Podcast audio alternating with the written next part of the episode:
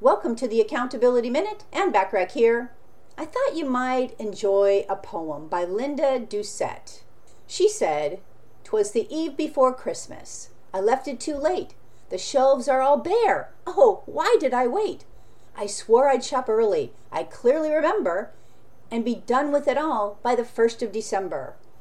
But now here I am, with picked over stock. The boxes are crumpled on the Marvels knockoffs. Sweaters too big, slippers too small. The pushing and grabbing get me out of this mall. I will stop at the drugstore and purchase a card and fill it with money. Why make life hard? It always fits and suits everyone's taste. No need to wrap it. That's just a waste. But should you not like it, dear, have no fear. If you'd like to return it, my pocket's right here. This was something a little different, and hopefully you enjoyed this fun poem as much as I did. I hope you have a very happy and healthy holiday season and a very successful and prosperous new year. I appreciate you listening.